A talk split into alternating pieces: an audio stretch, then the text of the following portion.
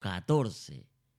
Me he gozado en el camino de tus testimonios más que de toda riqueza.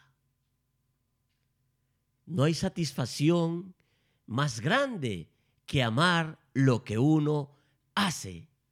No por gusto alguien dijo, si trabajas en lo que realmente amas, no debes trabajar ningún día de tu vida.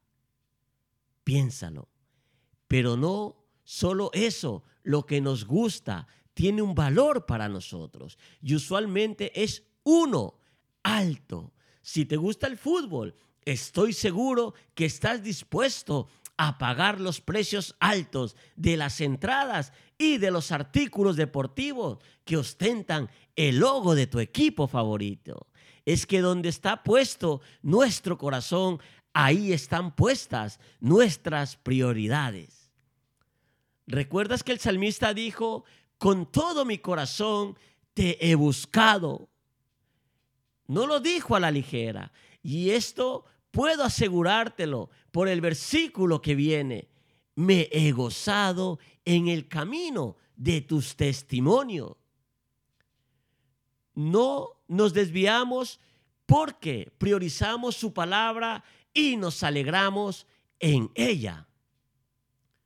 La disposición de su corazón realmente estaba 100% enfocada en la palabra de Dios, en conocerla, en aprenderla, en predicarla y ahora en disfrutarla.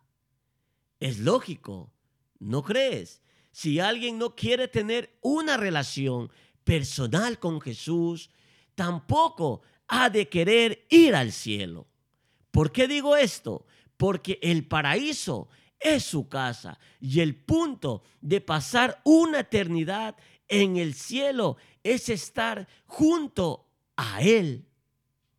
Fíjate que Jesús nos dice en Juan capítulo 14, versos 6 y 7, Jesús le dijo, yo soy el camino y la verdad y la vida. Nadie viene al Padre sino por mí. Si me conocéis, también a mi Padre conoceréis. Y desde ahora le conocéis y la habéis visto. Curiosos que Él no se describe a sí mismo solo como el camino, no los caminos o uno de los caminos a Dios, sino que también como la puerta. Juan capítulo 10, verso 9 al 10, yo soy la puerta. El que por mí entrare será salvo y entrará y saldrá y hallará pastos. El ladrón no viene sino para hurtar y matar y destruir. Yo he venido para que tengáis vida y para que la tengáis en abundancia. ¿Qué quiere decir con esto? Que si no nos gozamos con la compañía, si no buscamos su presencia, entonces no hemos entendido el mensaje de salvación. No es solo terminar la carrera y listo, soy salvo sino que es querer ser salvo para estar con Él. El salmista termina priorizando su relación con Jesús más que con cualquier otra cosa.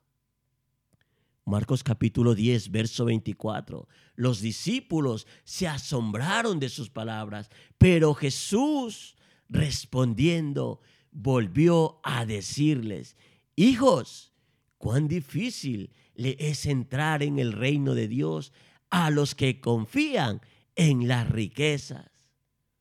Si tu prioridad es Cristo, entonces estás enfocado. Si tu confianza está puesta en Él y solo en Él, entonces vas por el camino correcto. Salmos capítulo 1, verso 2 y 3, sino que en la ley de Jehová está su delicia, y en su ley medita de día y de noche. Será como árbol plantado junto a corrientes de agua, que da su fruto en su tiempo, y su hoja no cae, y todo lo que hace prosperará.